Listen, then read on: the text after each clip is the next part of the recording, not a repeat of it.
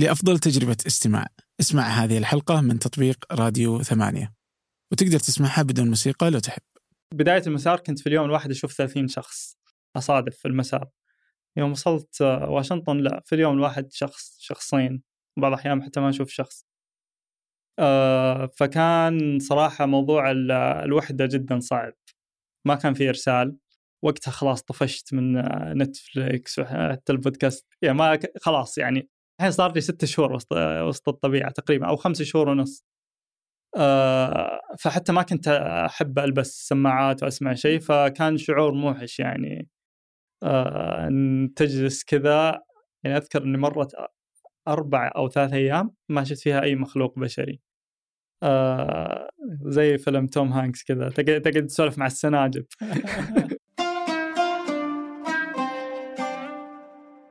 أهلا. هذا فنجان من إذاعة ثمانية وأنا عبد الرحمن أبو مالح. ضيفي في هذه الحلقة عبد العزيز النمر يلقب آه، نفسه بعزيز يمشي. عزيز مشى أطول مسار رحلة في العالم. ستة أشهر مشيا على آه، رجليه. آه، تجربة وتجارب كثيرة في هذه الحلقة.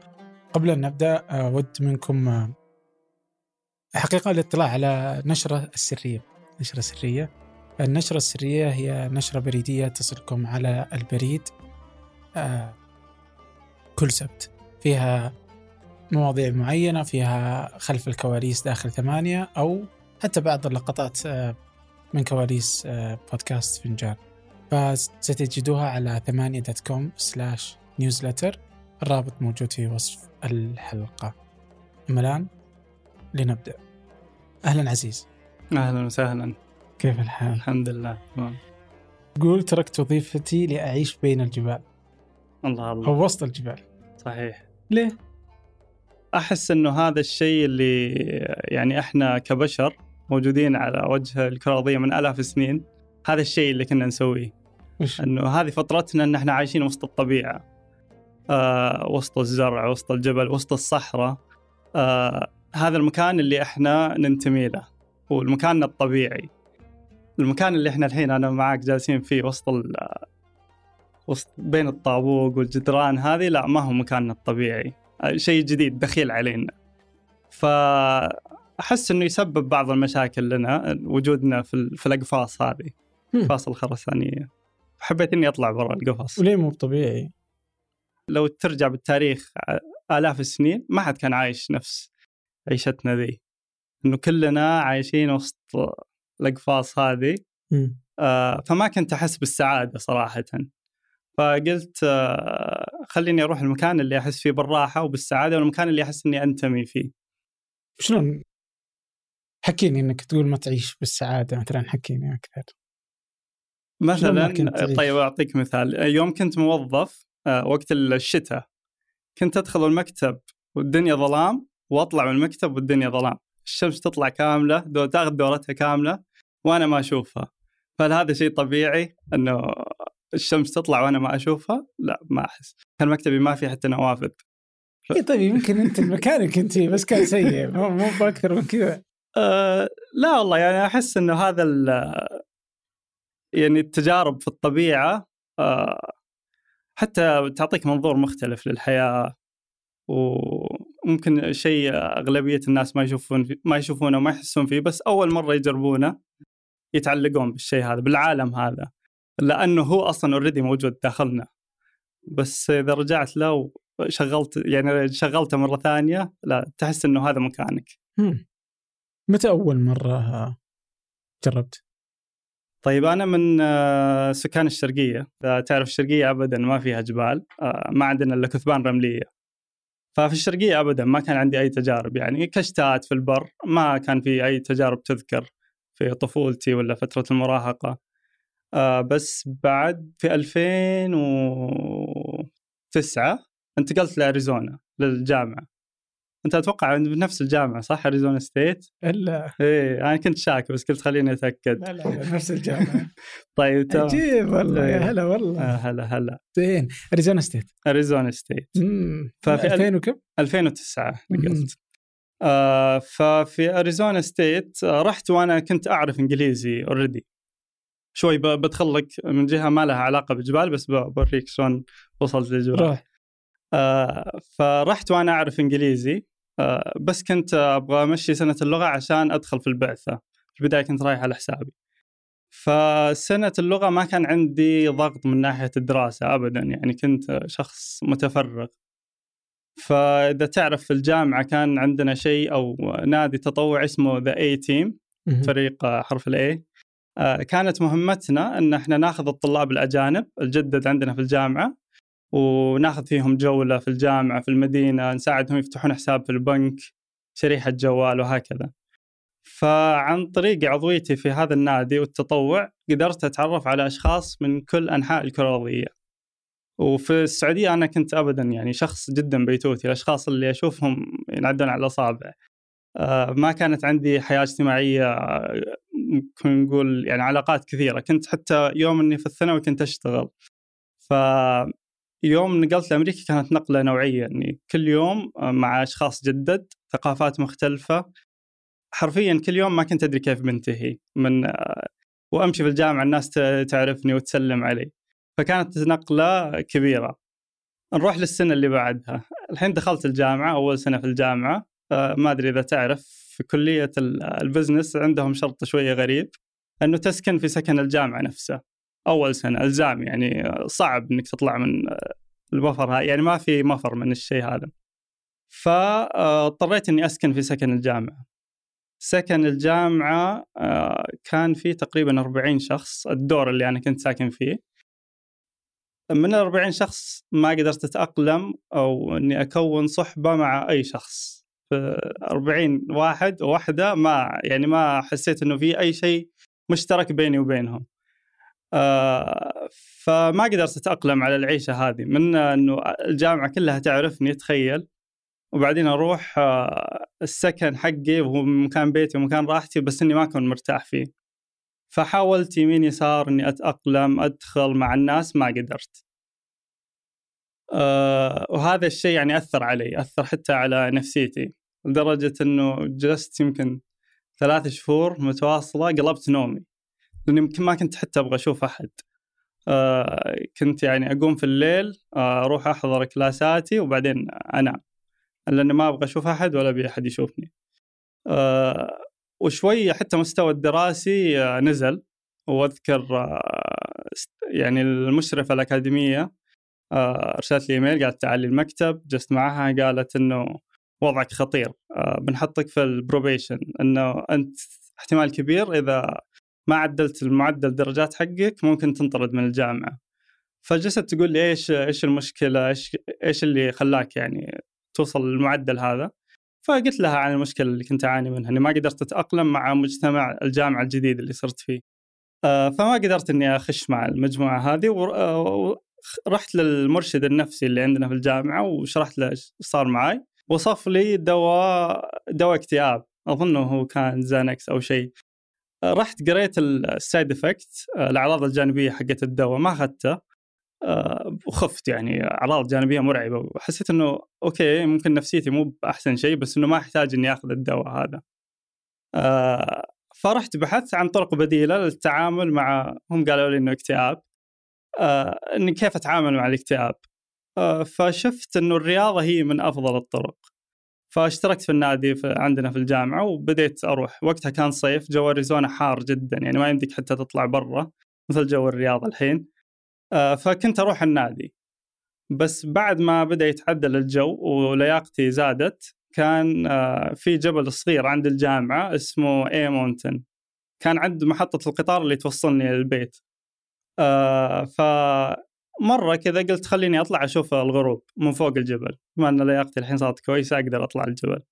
فطلعت وشفت الغروب. عجبني. نزلت. اليوم اللي بعده سويت نفس الشيء. صرت كل يوم أطلع أشوف الغروب. بعدين لا صرت حتى أطلع أشوف الشروق أطلع قبل ما تطلع الشمس أروح أشوف الشروق وكل مرة أروح أبغى شيء زيادة. فبعدها صرت يعني اجازات نهاية الأسبوع أروح جبال أكبر. اني اقضي اليوم كله يعني مثلا أروح من الظهر لين لين بعد المغرب إني أنزل من الجبل. آه، وكل رحلة أقول أبغى شيء زيادة أبغى تحدي أصعب. ف بديت إني صرت ما أروح حتى النادي. صارت التمرن حقي في الجبال. آه، فصرت آه، بعدها يعني تطور الموضوع كنت في البداية أشوف شروق غروب بعدين صرت أروح يوم أجلس يوم كله بعدين صرت أروح الويكند كله. من آه، يخلص الدوام يوم الجمعة لين يوم الأحد وأنا في الجبال. التخييم وأني أطلع كذا أماكن قريبة من الخيمة. بعدها يعني تغيرت حتى أسلوبي في السفر تغير. في البداية وقت اللي أول ما رحت أمريكا كنت أروح آه، أسكن في فنادق وأروح شوبينج تجربة السفر اللي أغلبنا يعرفها. فندق خمس نجوم أربع نجوم. بعدها لا صارت كر سفرياتي ورحلاتي المحميات وغابات وجبال. آه يعني آه، فترة الدراسة كلها زرت محميات كثيرة في, في أمريكا. لين ما تخرجت يعني. تخرجت في 2014 وبفضل يعني آه، حب الجبال هذا العالم هذا الحمد لله قدرت أتخرج بمرتبه شرف فشوف كيف. في اول سنة كنت على وشك إني أنطرد بعدها صرت دافور.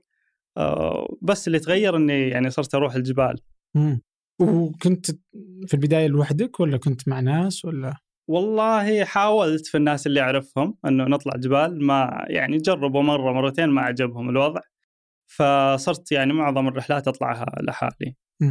فتعودت إنه أسلوبي في الجبال إني أطلع لحالي وأرتحت يعني عن الأسلوب هذا. أوكي.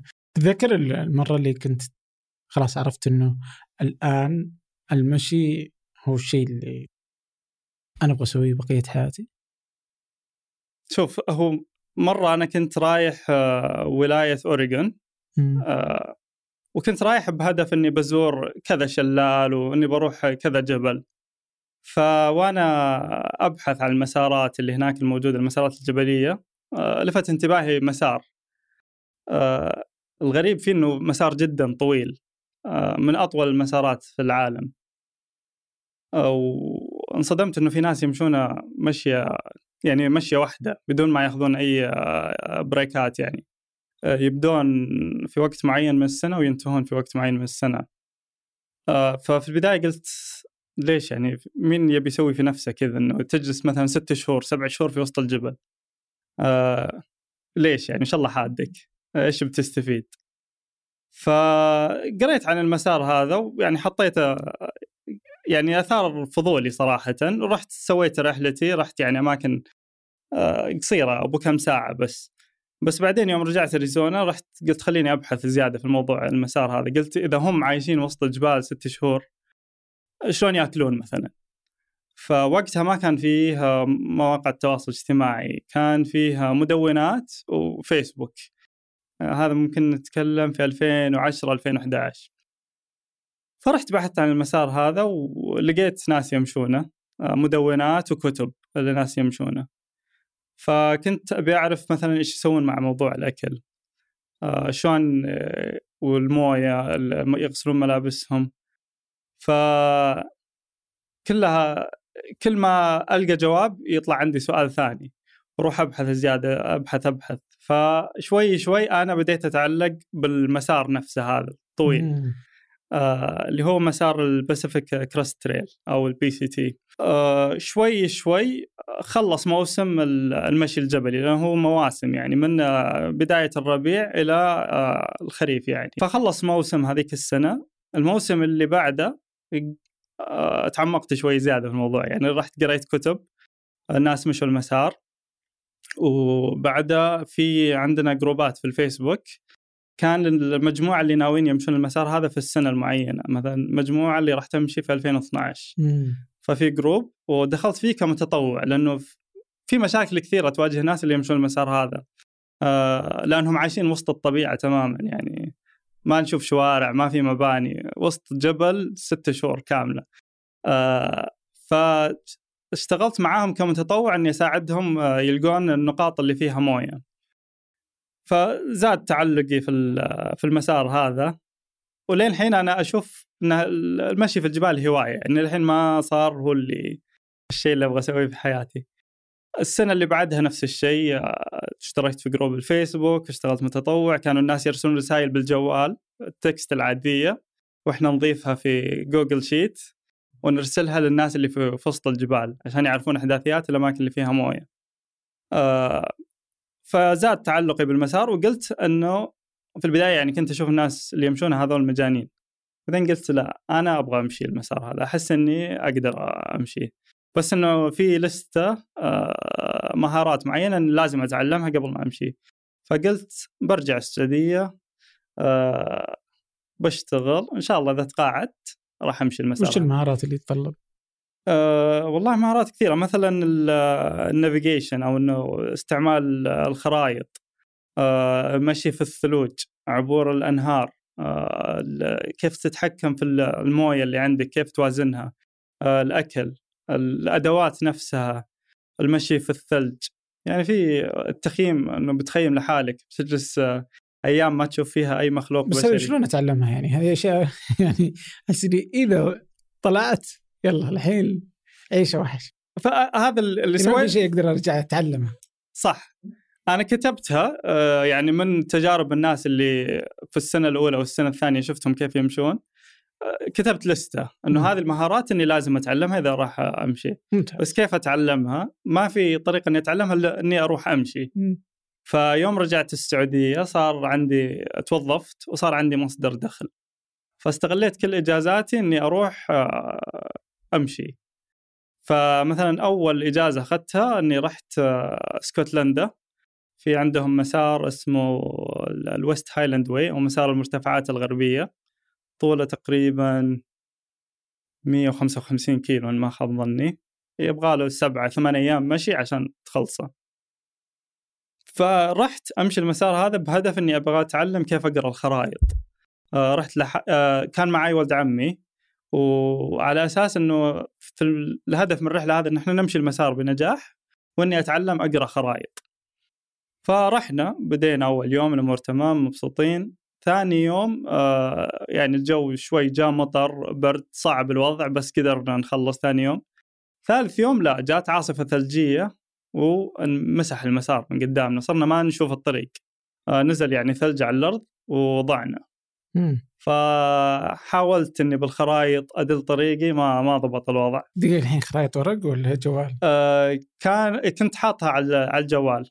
خرائط جوجل يعني. هي خرائط ورقية بس إنه PDF على الجوال. آه. يعني بس ما تم... مو بخرائط جوجل يعني. لا لا لا خرائط جوجل في الجبال ابدا ما تنفع. آه لأنه تبغى تعرف العلامات الج- الجبال المعينة الأنهار عشان تح- تعرف تحدد موقعك وين. فكانت عندي خرائط عادية بس إنه PDF ومخزنها في الجوال. يوم جاء الثلج ضعنا ما ما قدرت أدل الطريق فحسيت بالفشل. طلعنا حاولنا نلقى أقرب شارع طلعنا وركبنا مع واحد آه، ما قصر ووصلنا لمحطة باص ورجعنا هذا. أنتم من أنا وولد عمي طلعنا آه. شلون ف- اقنعته؟ آه هو كان كان عندنا أكثر من مكان بنزوره في الرحلة هذه فقلت له خلينا نخلي جزء من الرحلة إنه نمشي نمشي في الجبال ويعني رحت ساعدته شريت معاه العدة وكذا وجاء مشى معي بس ما كان متحمس ولا يعني أول يوم يوم كان الجو حلو آه، بس بعدين يوم جاء الثلج وهذا لا أحس إنه آه فرجعنا ورجعت السعودية ويعني مرة كنت حاس آه بالفشل يعني كيف إني بروح بمشي المسار هذا بست شهور آه، بقطع آلاف الكيلومترات وما قدرت أدل طريقي في مسار صغير زي كذا فقلت بما إن عندي الفيزا جاهزة وأموري جاهزة بس يح- يصير الجو أحر شوي برجع اسكتلندا. وبمشي المسار من البداية للنهاية وإن شاء الله إني بقدر أوصل للنهاية. ففعلا يوم جاء جولاي آه، رجعت اسكتلندا وولد عمي قال لي مع نفسك فرحت لح... رحت لحالي ومشيت من البداية للنهاية، عرفت إيش الأغلاط اللي كانت عندي آه، كيف أقدر أحدد موقعي بالضبط وأكمل آه، فقدرت إني أوصل للنهاية. فهنا تعلمت مهارة ال navigation أو قراءة الخرائط. بعدها صار لازم أتعلم مهارة ثانية اللي هي المشي في في الثلج. مم. فرحت آه، في جبال الألب آه، في مسار اسمه تور مون بلان في جبل مونت بلانك إذا تعرفه آه، هو أعلى جبل في غرب أوروبا. مم. فأنا ما كنت ناوي أوصل لقمة الجبل لكن أبغى أخذ دائرة كاملة حول الجبل أدخل في أودية أو قمم جبال صغيرة حوله.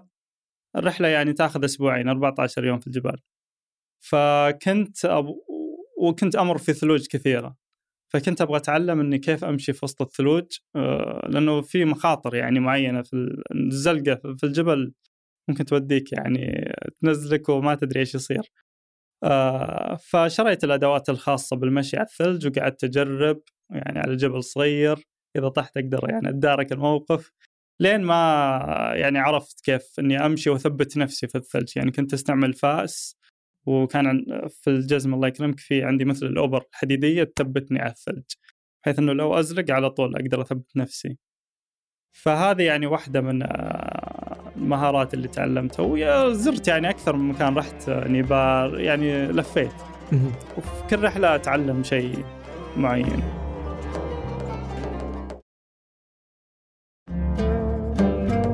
طيب يوم رجعت الحين السعودية آه انت جيت وخلاص وظيفة عادية هل كانت في بالك ذي الأشياء إني أنا ما أبغى الوظيفة إني أبغى أطلع أبغى يعني زي ما بدينا الحين النقاش إنه أنا هذه الأماكن لا م. تناسبني، المدينة ما هي بالشكل اللي المفترض نعيش فيه، أنا المفترض ان نعيش في في في الطبيعة، أنا أبغى أعيش بين الجبال. هذه كانت في مخيلتك في البدايات ذيك؟ في البداية لا بس مع الرحلات آه يزيد يزيد الهوس. آه خصوصا إن نهاية كل رحلة مع التعب والمشقة آه أقول ما ودي أرجع. ما ودي أرجع للمكتب والحياة اللي أنا متعود عليها بيجلس وسط المرمطة وسط الجبال وسط المطر وسط الثلج يعني كنت برغم التعب والمشقة إنه لا بس كنت مستمتع بوقتي الشيء اللي ممكن أكثر شيء اثر علي إنه ممكن في 2014 15 بدأت تظهر مواقع التواصل الاجتماعي اللي فيها صور وفيديو إنستغرام وسناب شات. فصرت أشوف تجارب الناس اللي في المسار هذاك اللي من أول أنا ناوي عليه. آه، في الكتب وفي المدونات كانت تحس الموضوع صعب وتحدي مرة كبير. يوم صرت أشوفه على سناب شات على إنستغرام حسيت كنت أتابع الحياة اليومية للناس وهم عايشين في المسار. فحسيت إنه أقدر أسوي هذا الشيء. أه وصار يعني الموضوع تعدى مرحله الحب والاهتمام إلى مرحلة الهوس. كنت يوميا أتابع الناس وأشوف وين مثلا مثلا من التحديات اللي يشوفونها في المسار موضوع الأكل.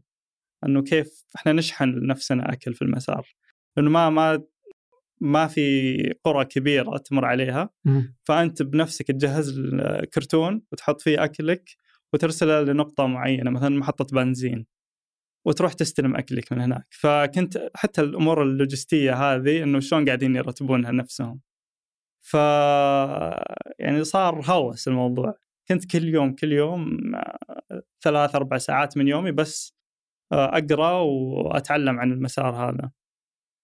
وش كانوا لما تسولف؟ يعني لما تصير مرحلة الهوس يعني كذا أحس إني أعرف إنها تصير كذا سواليفك مع أصدقائك هي هذا الموضوع، سواليفك مع أهلك تصير تتمحور حول هذا الموضوع. صح. وش كان وش كانت طبيعة ال... ردة الفعل يعني من الناس؟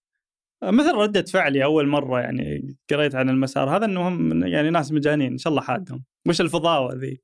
إيه فما كنت ألومهم يعني إذا كانوا يقولون أو يحسون أنه شيء ممكن سخيف أو تافه. آه ما كنت يعني ألومهم بس آه ممكن شوي الشيء اللي كان يزعل أنه يوم كنت أقول لهم أن أنا أبغى أسوي الشيء هذا ما يعني صراحة ما ما حد يعني كان يشجع. كلهم كانوا ضد ضد الفكرة هذه. ليش؟ وظيفة واستقرار وأمورك زينة. خليك فيها ووقت خذ إجازة وأطلع الجبل. بس المشكلة المسار اللي بيروح له ما أقدر أخذ إجازة. ما في شركة بتعطيني إجازة سبع شهور. لأنه أحتاج سبع شهور عشان أمشي. فأنت لازم تستقيل عشان تطلع. لازم. اي فيعني كان هو هذا التحدي يعني ما نادر جدا تلقى شركة في القطاع الخاص مستعدة تعطيك إجازة بدون راتب بهذه المدة. آه ف يعني مريت مراحل تمهيد خلينا نقول يعني خصوصا مع الأهل لأنهم يعني آه كان صعب إقناعهم. أخذ الموضوع سنين مو في يوم وليلة إني أقنعتهم لا بالعكس.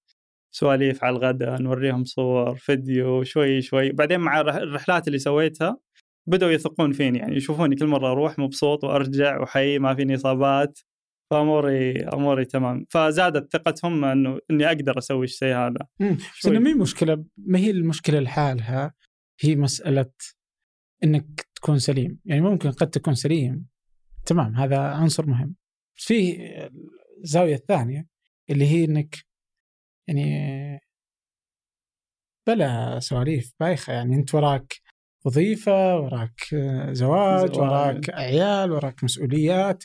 وش التهرب من المسؤوليات والمواضيع دي؟ وتروح تجلس يعني في الجبال وتقول أنا أبغى أعيش أبغى أمشي ستة شهور بترك وظيفتي بترك صح. ما يعني ولا يعني خروجك منها لا يضمن لك إذا رجعت إنك تلقى وظيفة. يعني حياتك على محك بالنسبة لهم. صح اي فالنقاش ليس بالضرورة بس إنك سليم. هنا نقاش أحس حاد. صح إي. فأنا كنت أبين لهم إنه صح هذه أشياء مهمة وإذا تركت وظيفتي معناته إنه بضحي بأشياء كثيرة. أه بس كان هو هذا أهم شيء أبغى أسويه. لا تسلم. إني أبغى أسويه في حياتي. أقول لك وصل الموضوع هوس يعني صرت ما أشوف شيء قدامي إلا المسار هذا. ف كل اللي تبونه أنا مستعد أسويه بس أعطوني الشيء هذا. آه خلوني أمشي المسار هذا وبعدها أنا أنا بين يدينكم. آه وزي ما أقول لك يعني من الرحلات هذه مثلا آه، من آخر الرحلات اللي سويتها قبل ما أطلع المسار هذا إني رحت نيبال. ونيبال يعني هذه من أروع الرحلات بالنسبة لي آه، جلست شهر كامل. ورحت منطقة آه، يعني ما يروحونها سياح حتى دخلتها شوي لف ودوران برشاوي لأنه رحت عند التبت ومنطقة شوي حساسة سياسيا وجلست يعني جلست في الجبال ممكن 25 يوم هناك. كانت الوجهة ثامن أعلى جبل في العالم إني بروح واحدة من القمم اللي موجودة فيه.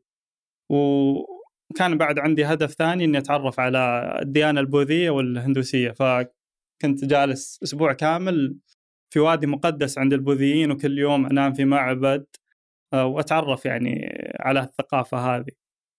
آه، فيوم رحت نيبال أنا يعني كنت ودي أمشي المسار هذا ودي أستقيل إني أروح أمشي المسار من المكسيك إلى كندا. آه، وفي نفس الوقت كنت متخوف من الكلام اللي كان يجيني إنه لا تضحي لا تسوي هذا. فيوم رحت نيبال جلست شهر كامل آه، مع يعني مع أهل البلد. حتى الشخص اللي كان معي في نيبال لحاله هذا قصة يعني. تعرفت عليه في فيسبوك وقال لي إنه يعرف إنجليزي وإنه بيضبطني بيمشي معاي بيجلس معي شهر كامل. يوم رحت هناك اكتشفت إنه ابدا ما يعرف إنجليزي أظنه كان يستعمل Google Translate ف جلسنا شهر كامل نتكلم حتى بلغة الإشارة. آه، بس إني استمتعت جدا بالتجربة هذه وحتى من التحديات اللي مريت فيها إني آه يعني أغلب الوقت كانت درجه الحرارة تحت الصفر في نيبال. آه فما تقدر آه، حتى تتروش. ما في كهرباء المنطقة اللي رحناها يعني شهر كامل ما شفنا كهرباء. في طاقة شمسية تشتغل ساعة في اليوم بس كذا آه فالحياة كانت جدا جدا صعبة في رحلة نيبال. حتى الأكل مرة يعني كنت آكل بس بطاطس أحط عليه شوي كاري ومشي حالي فيه. آه بس نهاية الشهر هذا كان ما كانت ما ودي تخلص الرحلة هذه. كنت ودي أستمر. فهنا عرفت إنه لا آه حتى الرحلة هذه إنها طويلة إني بروح بمشي من المكسيك إلى كندا سبع شهور أحس إني أقدر عليها. آه، أقول لك هو يتطور الموضوع. ما أخذ يوم وليلة. يعني أنا اكتشفت المسار هذا في 2011 وما مشيت إلا في 2018 مم. فالتخطيط والبحث وهذا أخذ سنين طويلة. طيب بس أنت أنت فاهم يعني كيف الناس ممكن تسمع الكلام ده إنه أنت هذا عذاب. يعني أول شيء كذا إنك تروح مكان برد بعدين كذا اللي جالس تاكل يعني باليالله باليالله تتروش باليالله تقدر هذاك لا يت... ما يتكلم إلا بالاشاره وشهر كامل يعني وش الله حادك. هذا هو المتعة اني اكون وسط وين الطبيعة المتعة؟ إيش إيش يعني وش المتعة في ال... في آه، هذه؟ يعني كفي أنك آه، طول وقتك تحت تحت الشمس ما في فوقك سقف والهواء يصفق في وجهك. هذا شيء يعني إحساس ينشره وبعدين أنا عندي اهتمام بالنباتات فكنت دائما قبل ما أروح أي مكان أقرأ كتب عن آه، النباتات اللي موجودة في المنطقة هذه وأروح أقعد أتعرف عليها. الحيوانات نفس الشيء عندي اهتمام بالحيوانات ف آه، جدا جدا أعشق الطبيعة. صح في مشقة بس العائد بالنسبة لي كان يعني يسوى المشقة هذه بشكل كبير. ال- الوناسة اللي أحصلها من وجودي في وسط الطبيعة كانت تسوى. يعني هناك في نيبال يوم جلست عشت في القرى في مع الناس. عايشين حياة بسيطة آه، ما يحتاجون أحد، كل واحد يعني لأنه ما في شوارع، أنت تعتمد على نفسك في كل شيء. آه، أنت تزرع أكلك والحياة ماشية يعني ما حسيت إنهم الوضع سيء. صعبة صح بس إنه الحياة ماشية. ياكلون عندهم عيال ومبسوطين آه فقلت يعني حتى لو إني أترك وظيفتي الحياة ما راح توقف الناس يعطونك كذا فكرة إنه إذا تركت وظيفتك آه خلاص إنه الحياة بتوقف. لا في ألف طريقة وطريقة يعني خصوصا الحين مع ال gig economy وهذا في طرق واجد إنك تقدر تطلع فيها فلوس. ف لا أول شيء سويته بعد ما رجعت من نيبال آه، دخلت مكتبي وقدمت استقالة. حتى قبل ما أسلم على اي أحد قبل ما أسلم على المدير إرسلت إيميل الاستقاله وبعدين طلعت سلمت على الناس. بس قبلها بكم سنة أنا كنت حاط لنفسي الخطة هذه يعني إني إني خلاص إني راح أستقيل وبروح بمشي المسار هذا. ف إيش اللي خلاك تجزم إنك تستقيل؟ رحلة نيبال هذه. يعني بعد التجارب اللي مريت فيها آه قلت خلاص يعني حان الوقت إني أمشي المسار هذا. يعني لين متى كل سنة أقول السنة الجاية السنة الجاية؟ آه فقلت إنه خلاص آه 2018 هي السنة اللي راح أمشي فيها. بس أنا كنت عارف يعني من 2017 لا حتى قبل وأنا أدري إني راح أترك وظيفتي. فاشتغلت وظيفتين في نفس الوقت. آه كنت يعني عندي دوامي من الصبح للمغرب وبعدين في الليل أشتغل وفي الويكند أشتغل. آه، بحيث انه وقت السنة هذه اللي راح أترك فيها وظيفتي أعيش مرتاح من ناحية مادية يعني مجمع فلوس.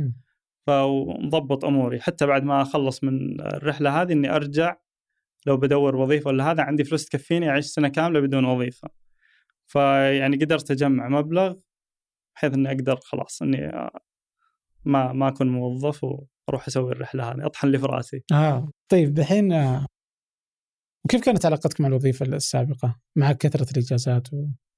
والله يعني آه، حلوة يعني بالعكس الوظائف يعني تعطيك تعطيك استقرار آه، تعطيك الراتب هذا شيء جدا مهم نهاية كل شهر في راتب يجي. آه، بس ما حسيت إنه هي الشيء اللي اللي اللي ينفع لي. ما كنت مرتاح يعني ابدا. حتى مثلا من ناحية الأداء الوظيفي الحمد لله لا كنت كويس وترقيت ووصلت يعني مراحل بس إنه ما كنت أحس بالسعادة. ما حاولت حتى غيرت الوظيفة رحت أكثر من مكان جيت هنا عشت في الرياض فترة. عشت في جدة ما قدرت أتأقلم يعني إحساس هذا إن أنت ماسكني من الساعة 7 لين الساعة 5 صعب يعني ما قدرت إني أتقبله صراحة تتذكر يوم استقلت ورحت علمت أهلك إيش قالوا؟ إيه، خلاص وقتها يعني أنا لي يمكن ست سنين أمهد الموضوع فهم كانوا يعني هي مسألة متى بس إيه، لأنه خلاص عارفين إنه ما راح أكمل. واو اخذ ست سنين تمهد القرار؟ إيه شوي شوي ومع الرحلات كل رحلة أرجع أقول يلا بروح بمشي كذا.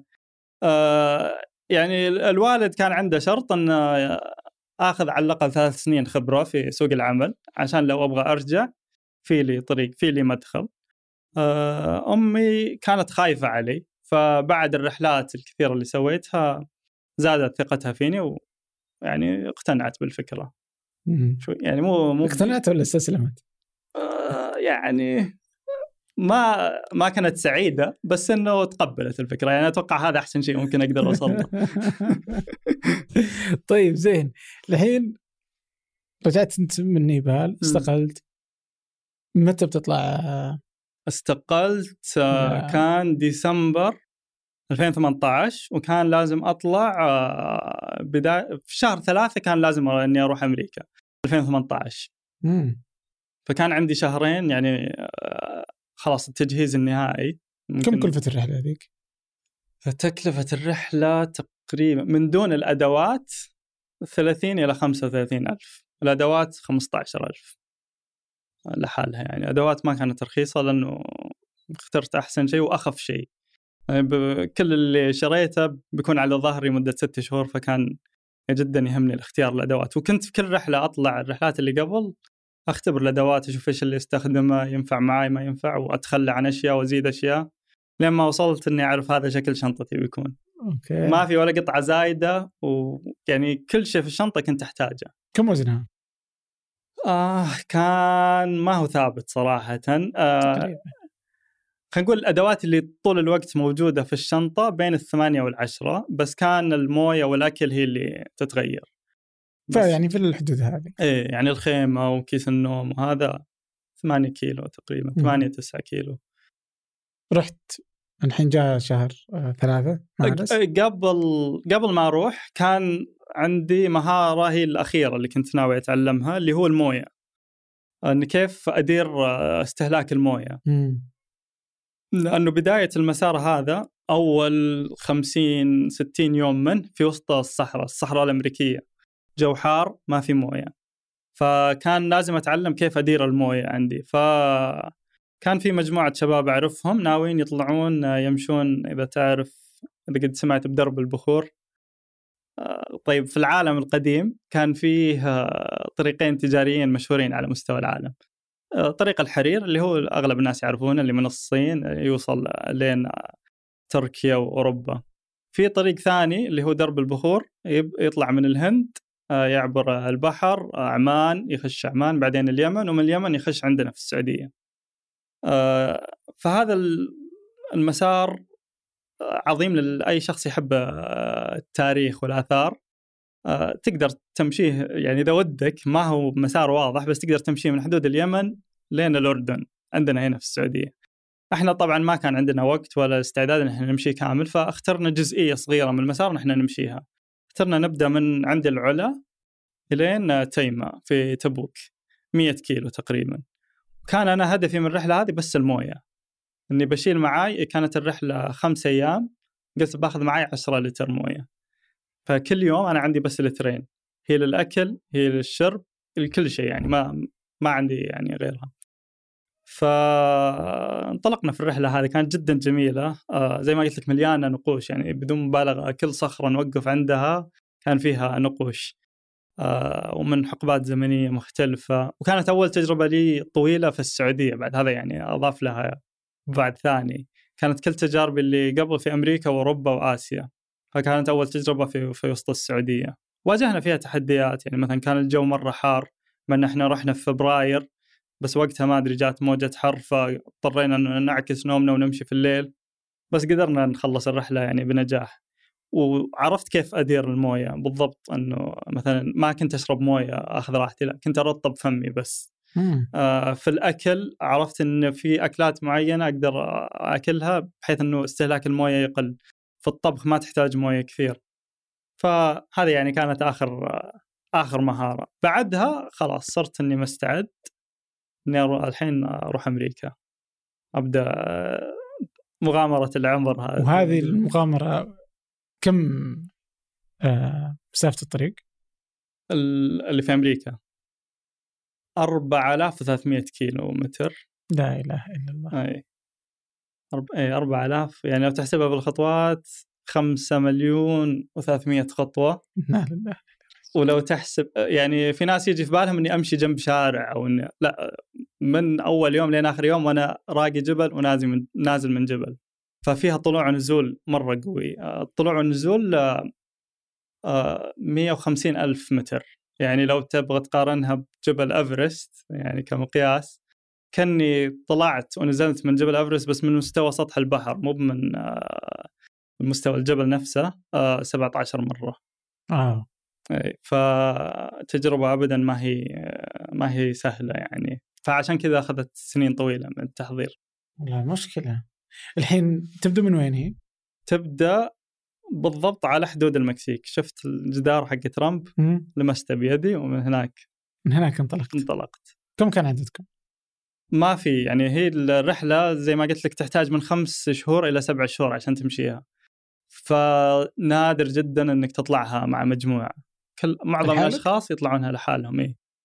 في في المسار تتعرف على ناس بس ما حد ملزوم بأحد ما حد مسؤول عن أحد كل واحد وأنت رحت لحالك رحت لحالي إيه. آه، في أول يوم آه، تعرفت على يعني مجموعة آه، عند نقطة البداية يعني كذا مجموعة ومشيت معاهم.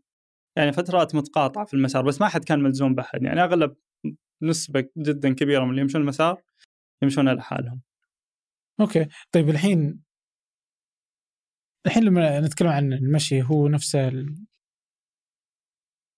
اللي هو ال hiking تقريبا؟ إي آه، في لها ترجمة؟ في ناس يقولون حركة لا بس ما ما عجبني صراحة. بس آه نقول المشي الخلوي. أو المشي في الجبال. يعني هو هذا. هذا المشي في الجبال. هذا هو. يعني وسط فكنت- الطبيعة. إيه فالحين أنت بتمشي من من المكسيك إلى إلين بريتش كولومبيا كندا. آه جوا كندا؟ اي يعني أوصل وسط محمية في كندا. اعدي الحدود. عجيب إيه. هذا على الغرب الأمريكي. غرب أمريكا. الحين لما تمشي ما تمر بقرى أو مدن؟ فيه ممكن قريتين بس على مستوى المسار كله المسار يمر في القرى نفسها. بس لأني كنت قاعد أمشي أمريكا كاملة من أقصى جنوبها لأقصى شمالها كانت آه يعني كل سبع أيام عشر أيام أمر على كنت أمر على شارع. آه شارع فيه شرق وغرب غالبا بيكون في قرية في الاتجاه هذا أو الاتجاه هذا. فكنت أنا مرتبها بحيث إني إذا وصلت بعد سبع أيام مشي أوصل للشارع هذا أطلع الشارع أحط يدي توقف لي سيارة ويوصلني آه، قرية آخذ منها أكل آه، أشحن جوالي أسبح أغسل ملابسي وبعدين أرجع لنفس النقطة اللي طلعت منها وأكمل طريقي. هذا كل كم كل سبع أيام كذا سبع أيام من سبعة إلى 12 يوم يعتمد. في مشكلة والله طيب شلون شلون تصير حياتك في السبعة ولا 12 يوم هذه؟ الحين جوالك يطفى ما في إرسال؟ ما لا آه، ما كانت تخلص بطاريه لأنه كان طول الوقت على وضع الطيران ما في إرسال في وسط الجبال أوكي فكنت أستعمل الجوال آه، أما التصوير مم. أو إني أسمع بودكاستات آه، فنجان صار. فنجاني آه هي البودكاست هو وسيلة الترفيه الوحيدة بالنسبة لي فكنت يعني دائما أسمع آه فالجوال لا ما كانت تخلص طيب وش. تسوي الحين عطني يومك الطبيعي يومي؟ وش يومك الطبيعي خلال أيام من اللا شيء طيب. مشي يبدأ يومك مع طلوع الشمس لأنه الشمس في وجهي كنت في خيمة. آه خيمة جدا خفيفة يعني آه فالشمس إذا طلعت تجي في وجهك. آه فكنت آه، يعني يبدأ يومي تطلع الشمس آه كنت أفطر. إذا كنت مع مجموعة من الأشخاص آه كنا نحاول نقول إنه بنخيم نهاية اليوم في النقطة الفلانية. بعدين عاد كل واحد يطلع يمشي هو لحاله إذا التقينا في النقطة التقينا إذا ما التقينا عاد كل واحد بكيفه. آه، فكانوا يمشون أنا كنت شوي آخذ راحتي آه، أسوي لي فطور وأسوي لي شاي. آه، كنت دائما يعني من بداية الرحلة لنهايتها كان فطوري شوفان عشت على شوفان إلى يومك يعني هو هذا وجبتي في الجبال. بعد ما أفطر أبدأ أمشي في الجبال لين الساعة 10 الصباح.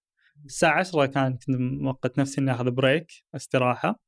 بعدين أكمل مشي إلى فترة الظهر الغداء الساعة واحدة ثنتين. كنت أتغدى أقيل ساعة كذا تقريبا. وبعدين أكمل مشي لين ما تغرب الشمس. فيعني كنت في اليوم الواحد أمشي من 20 إلى 35 كيلو. مم. في اليوم الواحد إيه.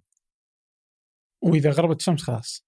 خلاص اي بعض الأيام كنت أمشي في الليل بس معظم الأيام لا بعد ما تغرب الشمس خلاص طيب وأنت تمشي إيش تسوي يعني؟ تسولف مع نفسك؟ يعني خلص البودكاست إيش إيش اللي تسوي بالضبط؟ آه، تتأمل الطبيعة الحيوانات آه، يعني تمر تمر في مواقف مع الحيوانات لأنه زي ما قلت لك أنت وسط الطبيعة فتصير لك يعني مع حيوانات مواقف مع ثعابين مع عقارب مع طيور هم يصيرون أصدقائك في المسار إذا ما كنت يعني مع ناس آه، والنباتات يعني. أنا كنت جدا مهتم بالنباتات فأوقف أشوف النبته كيف شكلها كان. يوم كنا تحت في الجبل بعدين يوم رجعنا فوق شفت انه لا تصير أكبر لأنه في هنا مطر أكثر. فيعني في أشياء كذا تقدر تطالعها. وفي التصوير يعني كنت أصور بعد آه، أسمع بودكاست. بس حياة بسيطة بطيئة رايقه ما يعني ما في مسؤوليات ابدا. طيب ال... من المغرب؟ وش اللي تبدأ؟ وش اللي تسويه الحين؟ المغرب خلاص حطيت خيماتك. آه، أوصل النقطة اللي يعني أنا أكون دائما الصباح كل يوم أحدد النقطة اللي بخيم فيها نهاية اليوم. آه، فأوصل النقطة آه، أنصب الخيمة شب العشاء أشرب شاي وأنام. لأن خلاص تكون أصلا أنت منتهي وما مم. يعني كان الساعة تسعة كنا نسميها hiker midnight إنه هذا منتصف الليل بالنسبة لنا تسعة المساء. فكنا يعني ما ما تجي الساعة تسعة إلا وإحنا خلاص كل واحد في خيمته.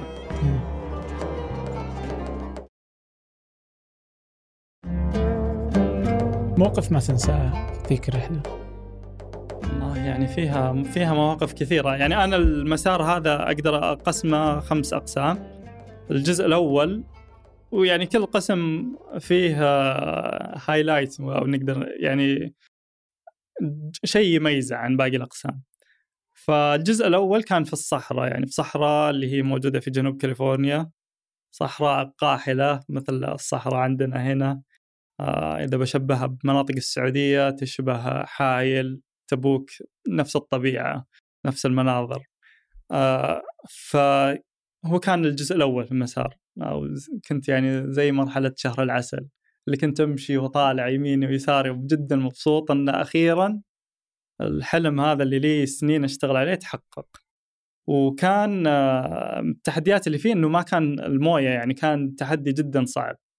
آه، كانت الموية جدا قليلة وإذا لقينا موية تكون وسخة وحالتها حالة يعني كم مرة آه، وخر بقر وأشرب من نفس المكان اللي هم كانوا يشربون منه وبعض الأحيان تشرب من أماكن فيها حيوانات ميتة تطفح. كنت أستعمل فلتر يعني بس إنه كان الموية موضوعها صعب. بس عشان الموية صعبة كان في جانب اجتماعي. الموية كانت ترغمنا إن إحنا نخيم جنب بعض. لأنه كنا نعرف إنه مثلا بعد ثلاث أيام بوصل نقطة فيها موية. فكنا خلاص كلنا نعتمد هذه النقطة للتخييم. ففيها كان جانب اجتماعي كان كانت أعدادنا كبيرة. آه، بداية المسار. ما نعرف بعض يعني أغلب الأيام أوصل أحط خيمتي وأبدأ أتعرف على الناس اللي حولي. واليوم اللي بعده أتعرف على ناس جدد وهكذا. آه، لأنه كلنا قاعدين نمر في نفس التجربة الحواجز ما, ما تكون بيننا أي حواجز فبسرعة تدخل في الناس. فهذا في جزء الصحراء ممكن خلينا نقول كان الحر والموية هي يعني هذا يعني من أكثر الأشياء المتعبة والجانب الاجتماعي كان من أجمل الأشياء إنه تعرفت على ناس كثير. الجزء اللي بعده وهو أصعب وأخطر جزء آه، ما يعني في ناس يتوفون في المشي المسار هذا يعني في خطورة. أغلب الوفيات تكون في الجزء هذا اللي هو جزء جبال السييرا اللي هي أعلى جبال في أمريكا لو نشيل منها ولاية ألاسكا هي أعلى سلسلة جبلية اللي هي في شمال كاليفورنيا شمال وسط كاليفورنيا في الصحراء كان كان آه، الوضع حر وما في موية زي ما قلت لك. يوم وصلنا جبال السيارة لا اختلف الوضع تماما. آه كنت وسط ثلوج شلالات وانهار ودرجة الحرارة كانت يعني طول الوقت تحت الصفر. فاختلف الوضع تماما آه ولأنها خطرة فعلا جبال السيارة. هذه الجزئية قلت ما راح أمشيها لحالي. فاتفقنا مجموعة كنا ممكن خمسة أو ستة أشخاص قلنا جزء جبال السيارة هو ياخذ شهر. تقريبا عشان تمشي فقلت قلنا ان إحنا راح نمشي لحالنا لأنه فعلا كل سنة أربع إلى ست وفيات تصير للناس اللي يمشون المسار هذا في جزئية جبال السيارة سيارة نيفادا. وش خطورته؟ آه كنا نعبر أنهار آه بس الأنهار هناك لأنه أنت وسط الطبيعة فما في جسور. فتخيل مثل السيل عندنا كيف إذا جاء سيل مرة قوي وضف عليه إنه هو النهر ثلج توه ذايب قبل كم ساعة فجدا بارد والتيار جدا قوي. فإذا جرفك التيار خلاص يعني بعض الحالات يعني تكون وفاه وإصابة قوية. فموضوع الأنهار هذا كان شيء جدا صعب وبعدين الثلج. آه، كان كل يوم ينزل ثلج. فكان يعني تحدي آه، تحدي كبير جبال السيرة. آه، يعني أنهار إلى يومك هذا إذا سمعت صوت نهر الركب عندي تتنافر آه لأن شلون كنت طيب تتجاوزونها؟ الأنهار كانت عندنا استراتيجية انه إحنا ما نعبر نهر في في الظهر أو في العصر الأنهار دائما نعبرها مع أول طلوع للنور آه ليش؟ لأنه طول النهار الثلج يكون جالس يذوب فالتيار يكون قوي في الليل الثلج يتجمد ففي الفجر التيار يكون خفيف. مم. وما كنا نعبر يعني كل واحد يعني لحاله كنا نساعد بعض في الموضوع هذا. واحد مثلا يطلع جهة ثانية من النهر واحد يروح جهة ثانية ندور شجرة طايحة. شيء يساعدنا في عبور النهر. فيعني هذا كان واحد من التحديات. آه وبعدين الموية باردة باردة يعني الله لا يوريكم. ما كان عندنا ملابس غيار. يعني أنا طول الرحلة ست شهور كنت عندي الملابس اللي أنا لابسها ملابس المشي وملابس اللي ألبسها وقت النوم بس. في عندي بعد ملابس المطر بس يعني ما عندي أي شيء ملابس إضافية أقدر أبدلها. حتى الجزمة الله يكرمك إذا ترطبت خلاص لنهاية اليوم تبقى رطبة. فكان يعني شيء جدا صعب. وبعدين التحدي الثاني كان الثلوج. آه، كانت يعني صراحة خطيرة. الثلج أنا تعلمت في أوروبا تعلمت على الثلج وهو متجمد. آه، فعرفت كيف أثبت نفسي. بس يوم رحت جبال السيارة لا اكتشفت إني أحتاج أتعلم مهارة ثانية اللي هي كيف تتعامل مع الثلج إذا كان الثلج fresh آه، أو توه نازل. اللي هو ما يمسك فيه أي شيء لأنه مثل البودرة. فكانت الزلقات منه خطيرة. وواحد من الشباب اللي يعني مشيت معاهم آه، أذكر إني كنت فوق قمة جبل وشفته يزلق من الجبل. فثبت فاس عنده كان عنده فاس ثلجي آه، كلنا كان عندنا فاس ثلجي فيثبت الفاس وبعدين يحاول يتعلق على الفاس. فأنا كنت فوق الجبل ما أشوفه من قريب بس شفت خط دم انرسم على على الثلج. فقعدت أصارخ عليه are you يعني أنت أمورك تمام؟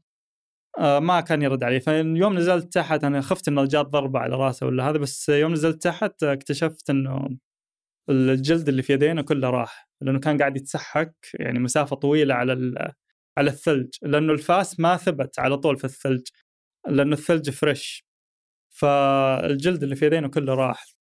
فيعني كان في تحديات صراحة كبيرة في جبال السيارة بس الحمد لله إنه قدرنا نطلع منها. الجزء اللي بعده ممكن هذا أول جزء شوي بديت آه، أحس بالوحدة بدأ يقلون الناس. بداية المسار الناس متحمسين ويلا ونقدر نمشي المسار هذا. كل ما تمشي شوية زيادة الناس اللي قاعدة تحاول تمشي المسار هذا يقلون. آه، ما يكملون يعني لأنه فعلا المسار صعب. ففي شمال كاليفورنيا مشيت يعني أيام كثيرة لحالي. الحين وين تقريبا؟ يعني أقرب ما إيش؟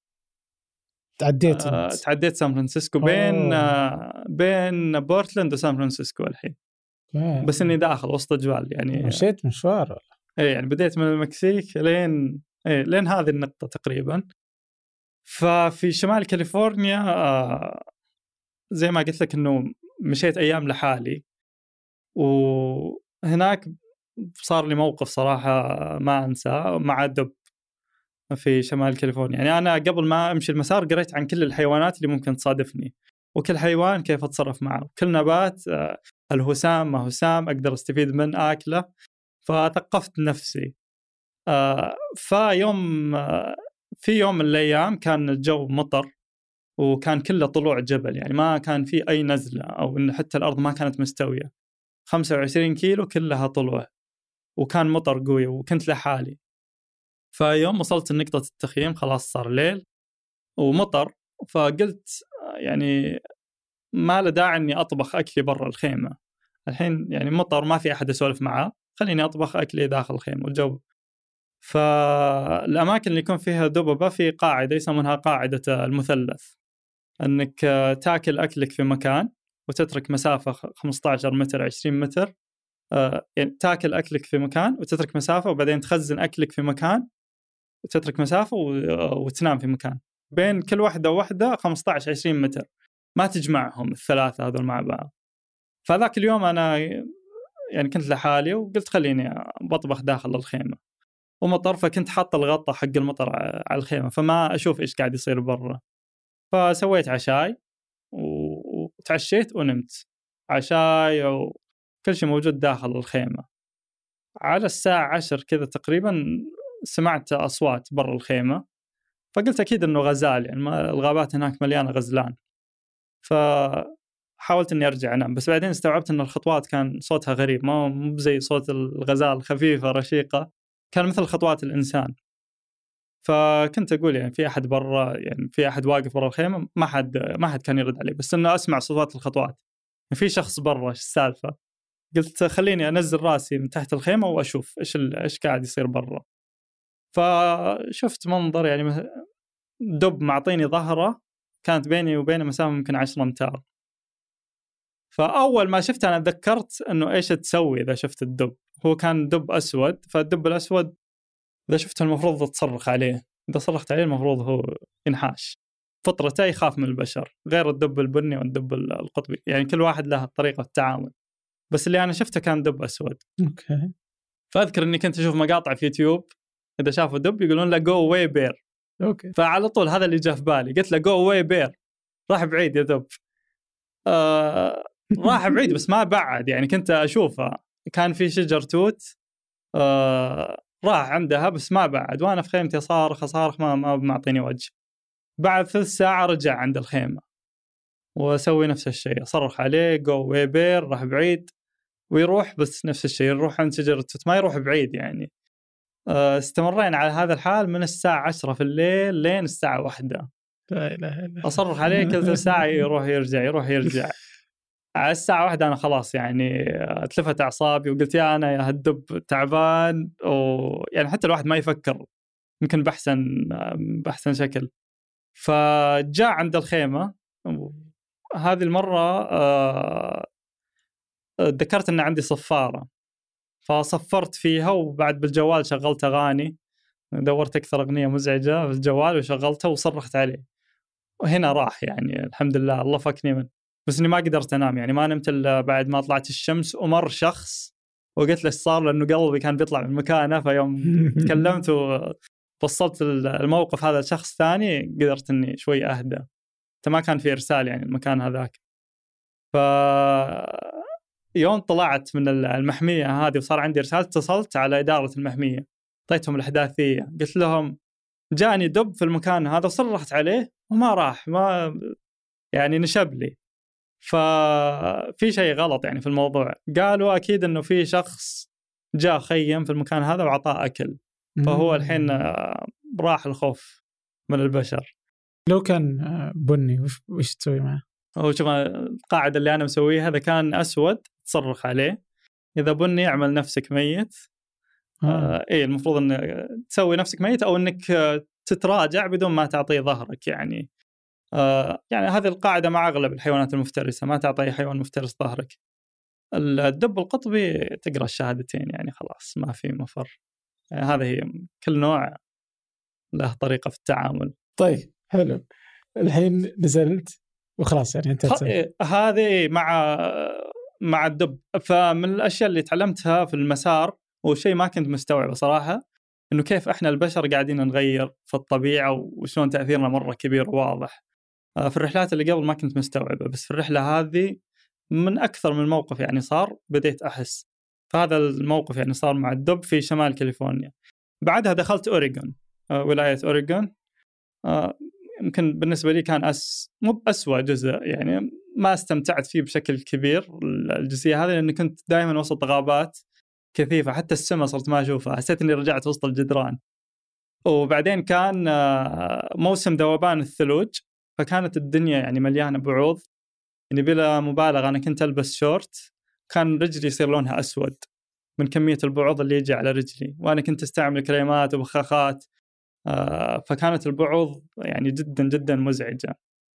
فحتى صرت ما أوقف للغداء لأنه إذا وقفت الغداء بيأكلني البعوض. صرت أسرع في الم... صرت أسرع في المشي. فجزئية أوريجن أظني خلصتها 17 يوم أو 15 يوم.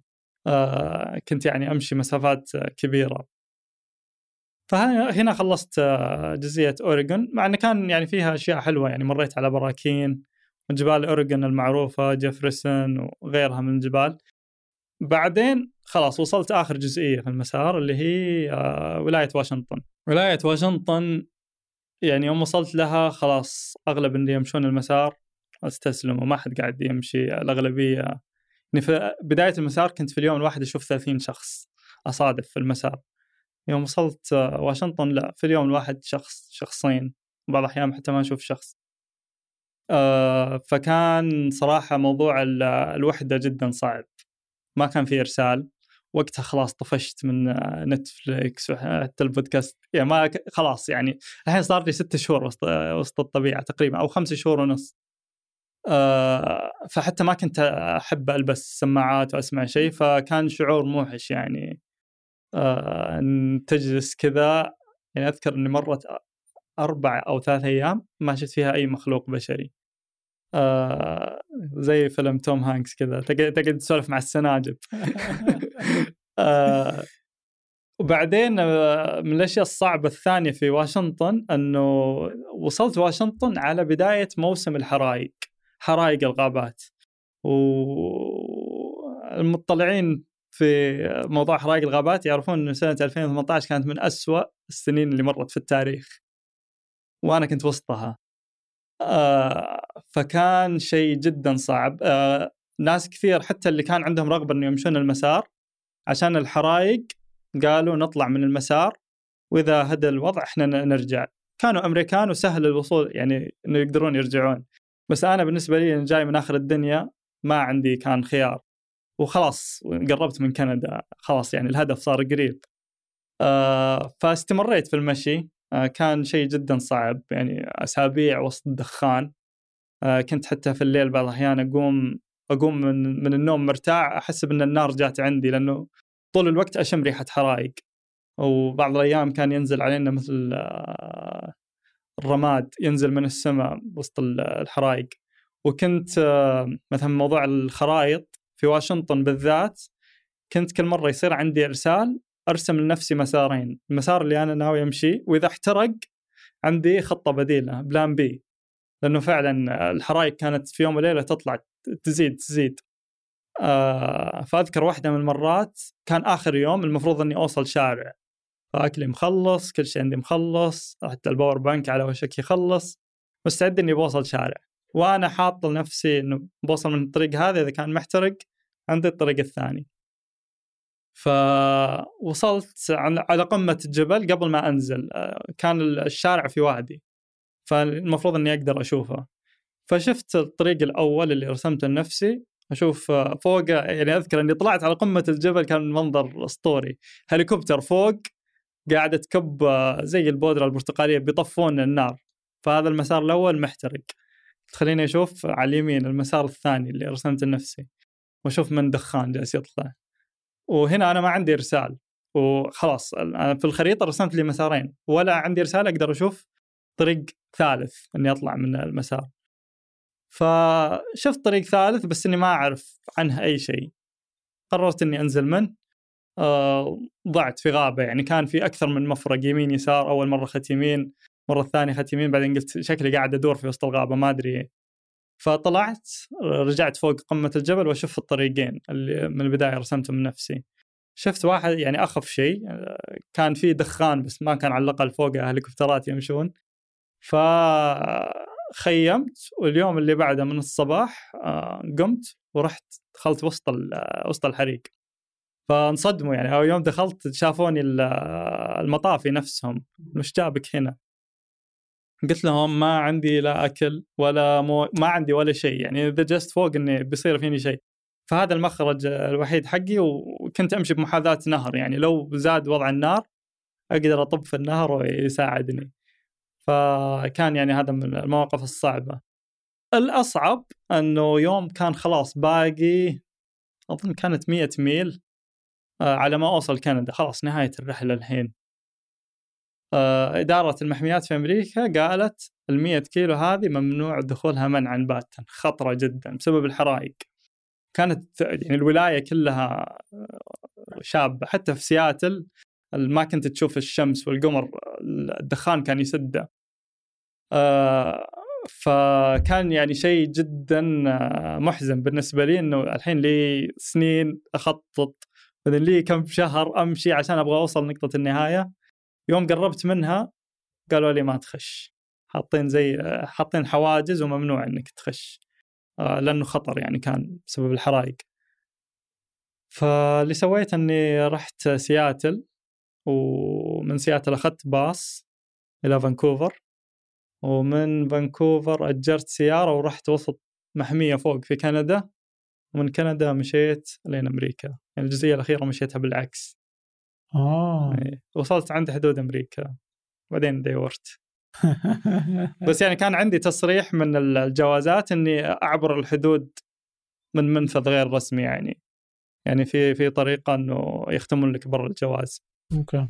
طيب في لحظات حسيت إنك بتموت؟ بموت. هي كان الثلج يعني يوم؟ شفت يوم شفت خويي طاح. هي يعني كانت آه لحظة جدا خطيرة وخلتني إني أستوعب يعني أنا قلت لنفسي إني برجع لأمي حي يعني بعد ما اخلص المسار هذا. فقلت أنا غير مستعد إني أكمل في الأوضاع هذه حقت آه، الثلج. فغيرت شوي في الخطة. آه طلعت من المسار ورحت شمال كاليفورنيا وصرت أمشي جنوب على ما يذوب الثلج يعني. آه غيرت شوي في الخطة عشان أوصل النقطة اللي طلعت منها والثلج يكون ذايب. okay. لأنه فعلا كان كان الوضع خطير وأتوقع السنة اللي أنا مشيت فيها كان فيه ثلاثة أو أربع حالات وفاة أغلبها في المنطقة هذيك. إنك تنسحب؟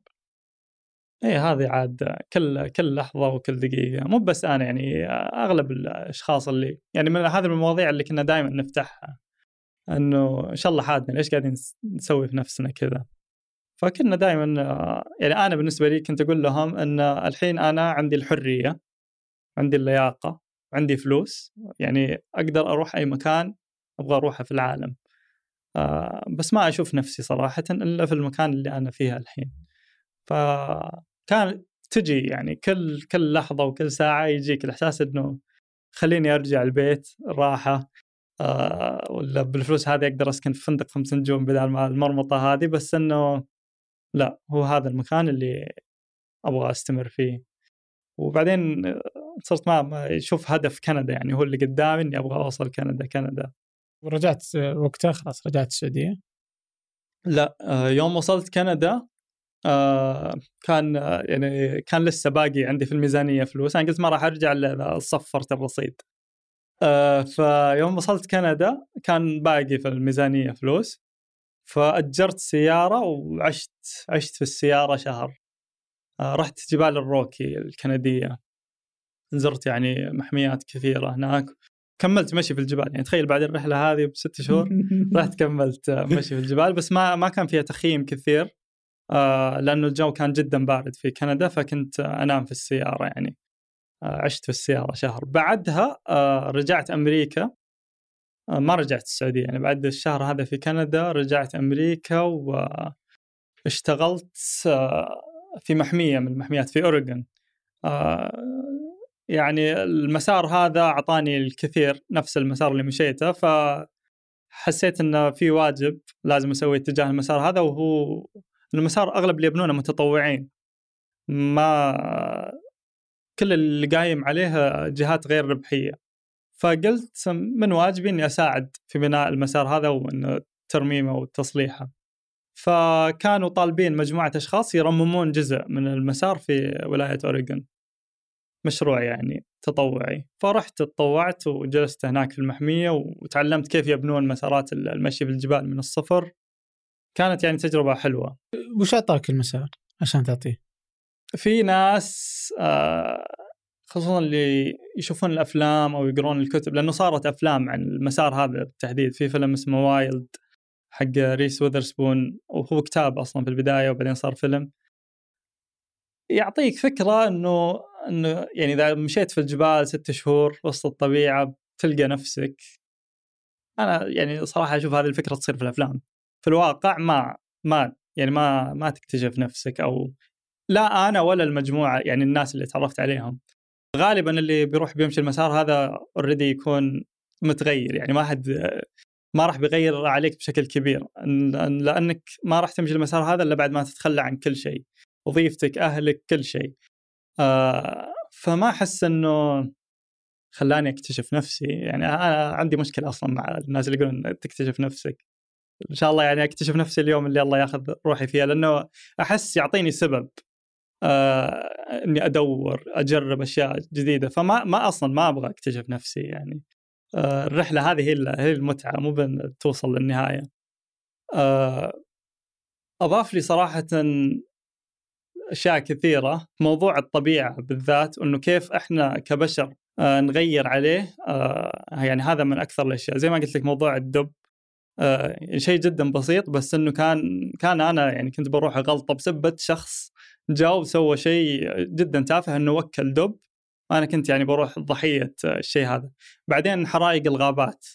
يعني في البداية كنت أشوف الحرائق أقول الشيء الشيء الطبيعي إنه يطفونها. م. بعدين يوم بحثت في الموضوع وأنا هناك وسط الحرائق اكتشفت إنه لا غلط أصلا إنك تطفيها الطبيعي خصوصا في غرب أمريكا نتكلم مو بأي غابات.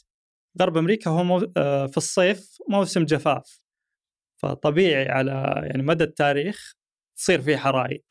الحرائق هذه لها فائدة يعني أنها تمر وتنظف الغابة من الأغصان الطايحة آه، تعطي فرصة للنباتات الجديدة أنها يصير عندها طريقة للوصول للشمس تستفيد من المصادر الموجودة. والنباتات الضعيفة واللي على وشك أنها تموت النار تقضي عليها. بس ما كانت النار تقضي على كل النباتات كانت تجي خفيفة. بس بعدين يوم تدخلوا البشر يعني آه، في المية سنة اللي راحت أمريكا صارت عندها سياسة في التعامل مع حرائق الغابات أنه أول ما تصير حريقة لازم يطفونها. آه، أذكر كان عندهم قاعدة أنه خلال 24 ساعة لازم تطفى. آه، فهذا سبب تغير في سلوك الحرائق نفسها. صارت تجي لأنه المكان ما شب لها 50 سنة 40 سنة ما جات فيه نار. إذا جات نار تعدم الدنيا تحرق كل شيء. لأنه أرض الغابة مليانة أخشاب أخشاب ميتة. آه، ف وأنا مشيت يعني في الغابات اللي محترقة تماما ما فيها أي نوع من أنواع الحياة. شيء جدا كئيب وموحش يعني تقعد تمشي أيام وسط غابة. بس بعدين آه، تشوف تبدأ تطلع منها النباتات الجديدة الخضراء. آه فتشوف تأثير تأثيرنا إحنا كبشر. يعني بعدين عرفت إنه لا المفروض الحرائق ما نتدخل فيها. فهذا يعني من الأشياء اللي جدا أضافت لي. غيرها العلاقات صراحة اللي كونت يعني تعرفت على ناس جدا رهيبين وللحين علاقتي معاهم كويسة. الأغلبية ما قدروا يرجعون وظائف في ناس حاولوا.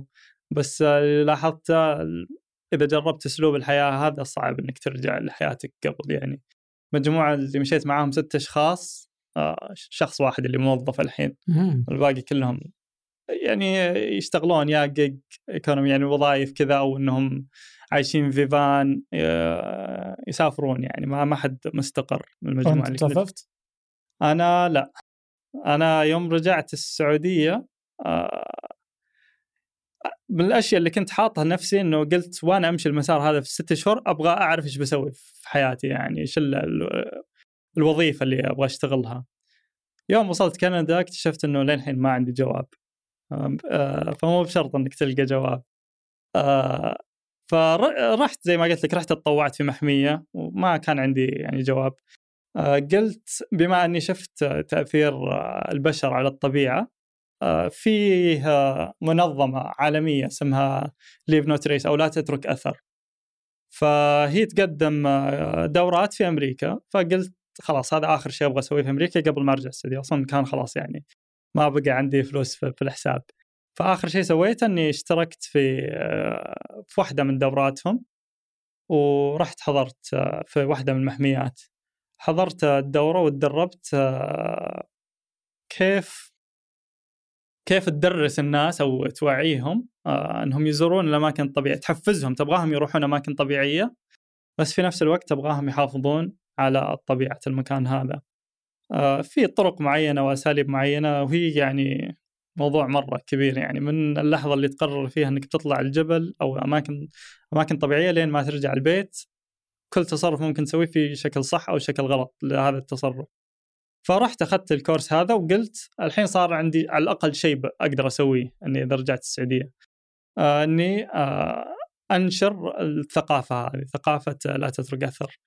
وفيها شوي مصدر دخل ما كان كبير آه بس في يعني نوع من أنواع مصادر الدخل. فرجعت السعودية وصرت أقدم الورش هذه. كنا ناخذ الناس أماكن طبيعية وندربهم. آه بعدها اكتشفت إن يعني أنا صرت الأماكن الطبيعية خصوصا في السعودية مع الرحلات هذه بدأت تتكرر علي. واذا تكررت عليك خلاص تفقد طعمها يعني ما تستمتع فيها. بس إذا صرت ماخذ معي ناس في الدورات هذه لا أحس بمتعة لأني صرت أشوف المكان بعيونهم هم وبتجربتهم هم. فقلت غير الورش هذه أبغى أسوي شيء جديد إني آخذ ناس في رحلات. فابتدينا يعني صرت آخذ ناس آه، هنا في السعودية في البداية وبعدين آه، صرنا لا نروح أوروبا وآسيا يعني في هذا المجال. يعني أسست مشروعي الخاص. بس ما يعني ما وصلت له كذا نتيجة direct يعني كانت يعني أكثر من تجربة. okay. طيب الحين أنت رحت آه، يعني الحركة له أو المشي آه، برا السعودية وفي أماكن كثيرة وأخذت أطولهم ورجعت. بعدين رحت داخل السعودية في اماكن مختلفة. وش أوجه آه، وش الأشياء اللي اكتشفتها في السعودية وما اكتشفتها؟ كذا ما ظننت إنها كانت موجودة عندنا؟ أول شيء كان عندي شوية تخوف من الناس صراحة. آه لأن أنت في الأماكن هذه تكون يعني أماكن مقطوعة فما تدري مين تقابل. آه بس آه فكنت شوي خايف إنه الناس ردة فعلهم بتكون؟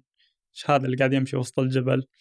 آه فأذكر واحدة من المرات كنت آه، في الجنوب في عسير. وكنت أمشي وكل خمسة عشرة كيلو كذا أوصل وسط قرية. فكانوا الناس جدا يعني يرحبون ومستغربين من اللي قاعد اسويه بس بالعكس كانوا كلهم يرحبون. فهذا من الأشياء يعني اللي آه، ما كنت متوقعها صراحة ترحيب الناس. وهالشيء لقيته يعني في أغلب أغلب مناطق السعودية. يعني أذكر في رحلة من الرحلات اللي سويناها كان عندنا تحدي. بعد ما استوعبت النقطة هذه إنه شلون ما هو مشكلة ابدا الناس بالعكس هنا الناس مضيافين يعني. فأذكر سوينا رحلة آه، حول السعودية رحنا مناطق كثيرة حول السعودية بس كان عندنا تحدي إنه ما نصرف ولا ريال على السكن. آه، طلعنا الرياض رحنا القصيم حايل آه، المدينة. جده لين انتهت الرحلة في مكة في الحرم بس كنا يا أن إحنا نخيم أو نتعرف على أهل المناطق نفسهم اللي نزورهم وبعد كنا نستعمل إذا تعرف موقع كاوتش سيرفنج فكنا نستعمله وكنا نسكن يعني عند الناس وبالعكس كانت تجارب تضيف لنا. تسكن عند الواحد وهو يعلمك عن ديرته وعن العادات والأكل وهذا كانت تجربة جدا حلوة. الشيء الثاني الصراحه يعني الطبيعة عندنا في أماكن تأثير البشر واضح فيها وفي أماكن لا الطبيعة بكر عندنا زي مثلا المكان هذا اللي مشينا درب البخور بين العلا وتيمة وسط البر تماما يعني ما في شوارع حولك ولا يعني حتى خيم ما شفنا إلا خيمة راعي حلال واحد في الخمس أيام. آه فالطبيعة بكر غير اللي تشوفه مثلا في أوروبا، أوروبا لا واضح تأثير البشر عليها. يمكن إحنا وأمريكا اللي قليل الطبيعة الطبيعة بكر يعني تأثير البشر قليل. وبعدين الجو ترى عندنا دائما أزعل من الناس اللي يقولون الجو عندنا ما يساعد بالعكس جونا أحسن من أماكن كثيرة شلون؟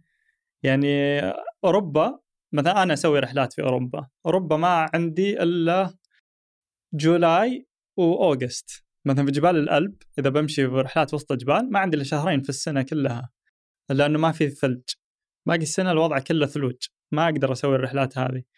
آه، إحنا عندنا لا من آه، يعني من أكتوبر شهر عشرة إلى شهر ثلاثة الجو يعني رائع في معظم مناطق السعودية وبعدين عندك الجنوب في الصيف بعد ممتاز.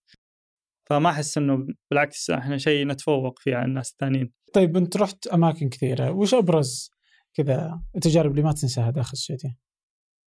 والله يعني هذا درب درب البخور كان مفاجأة يعني بالنسبة لي خصوصا من ناحية النقوش. يعني كنا نشوف مثلا آه، نقوش من حقبات زمنية مختلفة. نشوف رسومات. آه، نشوف نقوش آه، ثمودية.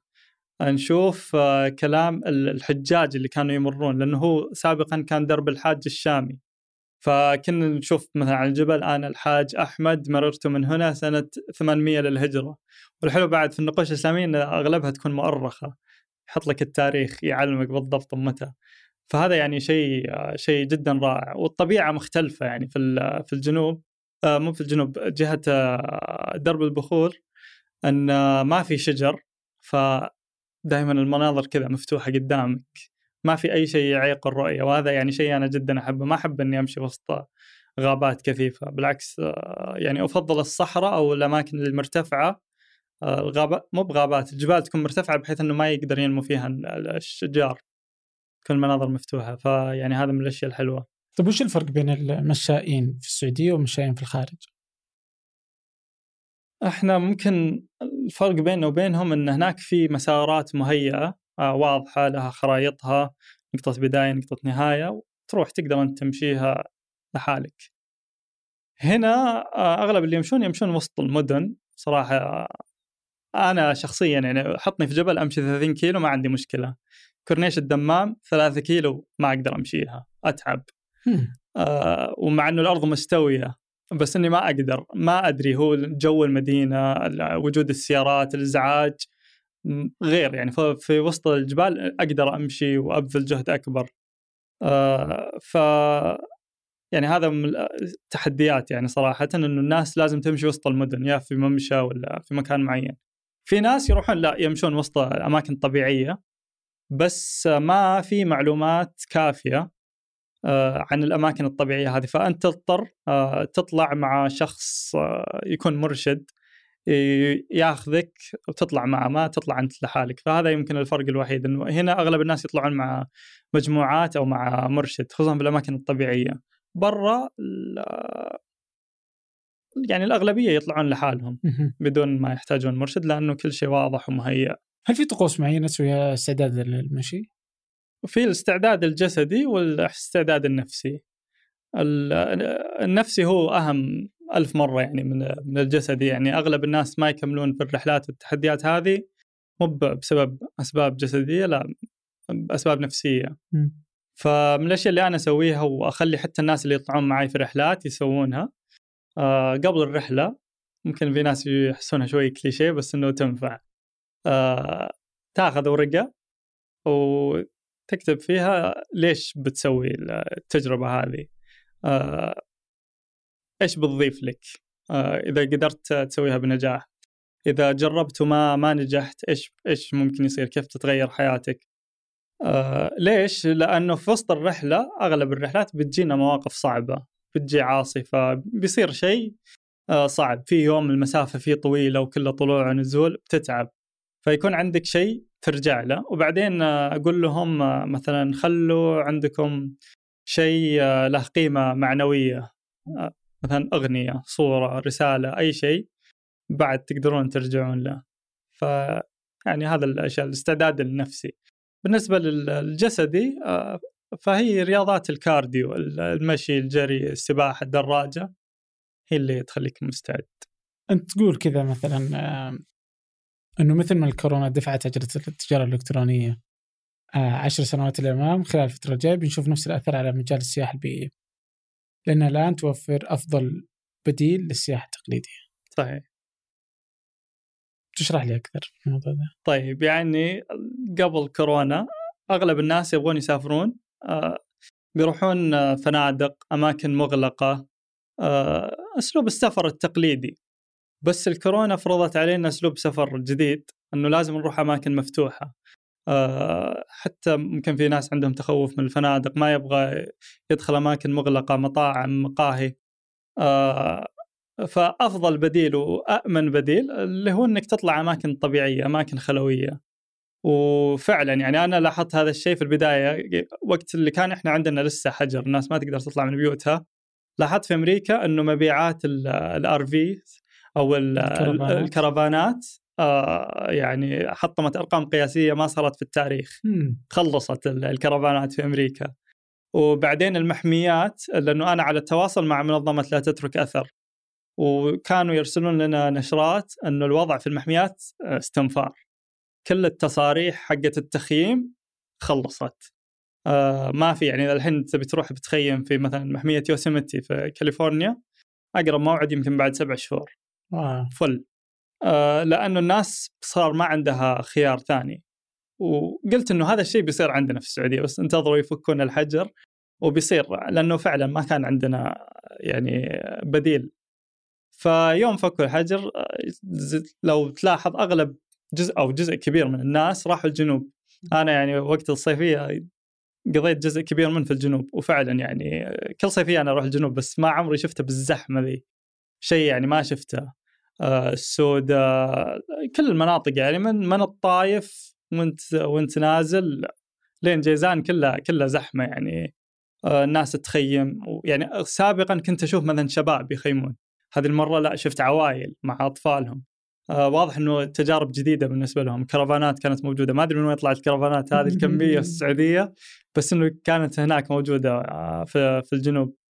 آه فهذا يعني أتوقع السنة هذه كانت أو في ناس كثير أول مرة يخيمون فيها أول مرة يجربون يطلعون آه، الأماكن هذه. ويعني من اللي ألاحظه أنا على الأقل من الرحلات اللي أسويها اللي يجرب غالبا تعجبه التجربة وبتتكرر عليه. ف أنا أتوقع إنه خلال السنين الجاية نفس الشيء بنشوف المجال هذا يكبر ويكبر. وهو على مستوى العالم يعني المجال قاعد يكبر حتى من قبل الكورونا. مجال آه، السياحة البيئية يسمونه ال eco tourism هو يعني مجال جدا واعد وقاعد يكبر على مستوى العالم يعني أتذكر إن في لقاء كان مع رئيس Airbnb فكان يتكلم برضو على إنه كيف يرى آه، التوجه خلال يعني السكن ما بعد كورونا إنه بيجي يتوجه من الفنادق والأماكن اللي في المدن إلى ال إيش يسمونها؟ الأماكن اللي برا المدن. إيه. في القرى والأماكن الثانية والضواحي. آه فهذا التوجه إنه موجود. بس يعني كذا يعني أت أت okay تقول أمريكا بقول لك okay آه يعني أحس إني بعرف كيف إن الناس إذا في السعودية يبغون يتوجهون السياحة البيئية حتى في الخليج كلها بس ما يعني بتكلم السعودية لأني أعرف إيش جالس يعني ما إيش دعوة يعني آه، أوكي بنطلع كعائلة أو حتى أفراد أبى أطلع بس إني ما أبغى أروح لل للتحديات اللي أنت اللي أنت مثلا رحت فيها. هذه أتوقع إنه ناس معينة اللي يبغى يطلع ويعيش هذه التجارب اللي فيها تحدي. مم. بس أنا ودي أروح أعيش برا المدينة أسبوع أو شيء زي كذا بس إني أبغى أطبخ أبغى عادي حياتي جيدة. هنا أحس إن المسألة ما يعني المنظومة السياحية لا تعطيك هذا الجو اللي أنت تتوقع مثلا مثل اللي يصير مثلا في المحميات برا أو في أو حتى الأدوات أو سواء من آه ممكن يعني المنظومه كاملة. فأحس هنا المنظومة مختلفة. يعني يوم الحجر ولأنه الحدود مغلقة كذا يوم الناس راحوا للجنوب اللي زحمة والفنادق غير موجودة وخيارات بدائل غير موجودة. الكرفانات مثلا انت تقول انك اول مره تشوفها بهذا العدد. أصلا ما أدري من وين جابوها بس يعني كذا تصير مشكلة كثيرة ما هي يعني فما أدري كيف أنت تشوفها من هالناحية كيف تشوف منظومة السياحة في السعودية؟ وش ناقصها؟ يعني أشوف فيها تحديات وفيها فرص. يعني مثلا ذكرت نقطه إنه مثلا في الجنوب وحتى في الشمال جهة تبوك ونيوم آه، خيارات المبيت بالتحديد آه، يعني جدا صعبة. ما ما ما تلقى حتى في غير المواسم يعني أنا أروح طول السنة المناطق ذيك. آه، صعبة موضوع السكن جدا صعب. بس في نفس الوقت هذا يقدم فرصة. للفئة اللي يبغون نوعية السياحه الايكو توريزم أصلا هو ما يبغى يسكن في فندق. يبغى يسكن في خيمة ممكن فيها بعض الخدمات البسيطة زي اللي موجودة في في أمريكا. آه، موية دورات مياه بس هو ما أصلا ما يبغى شيء ثاني. ف تكلفة الاستثمار في هذا الشيء ما هي مكلفة بالعكس جدا بسيطة. فأنا أشوف أنه هذا يعني فرصة بالعكس أن تقدم المنتج هذا اللي يعني للحين ما أشوفه موجود. موجود ممكن بشكل بسيط في العلا بس ما شفته في مناطق ثانية. بالنسبة للعوائل لا هنا يمكن نتكلم بموضوع ثاني اللي هو ممكن أفضل تجربة شفتها اللي هي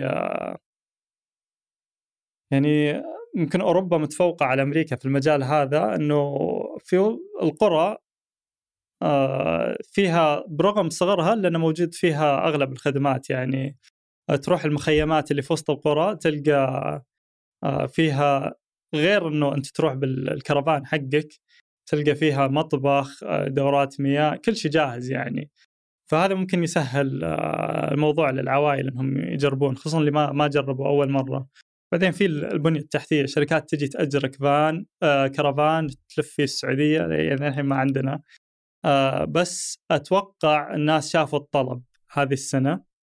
وإذا في طلب بيجونك ناس بيستثمرون وبيحطون فلوسهم. بس انه إحنا ممكن من ناحية من ناحية من ناحية قوانين وأنظمة لسه صعب الموضوع. آه يعني أنظمة المحميات في أمريكا واوروبا واضحة. سهل إنك تفهمها. هنا لا الوضع شوي آه، ما تدري. هذه أرض تابعة لمين آه، مسموح لك تخيم فيها ما مسموح لك. آه، ممكن هذه من ناحية تشريعية ممكن لو وزارة السياحة يركزون عليها أكثر. بس أنا أشوف انها لها مستقبل وبتنمو. وش كان أكبر تحدي يواجه السياحة الداخلية في الإجابات اللي وصلتك على تويتر؟ آه، كانوا أغلب الناس يسألون عن آه، يقولون نقطة المبيت يعني هي وغلاء الأسعار. ف... أنا كنت أقول لهم إنه الأسعار يعني مشكلة ممكن إحنا نعاني منها من زمان اللي يروحون الجنوب يعرفون إنه إذا يعني إذا رحت الجنوب يا غالبا ما راح تلقى سكن أو إذا لقيت بيكون غالي. ليش؟ لأن الجنوب معتمد على السياحة الموسمية. فهو عنده ثلاث شهور شهرين في السنة يبغى يغطي كل تكاليفه ويبي يطلع أرباح فوقها. فلازم يضرب بالأسعار.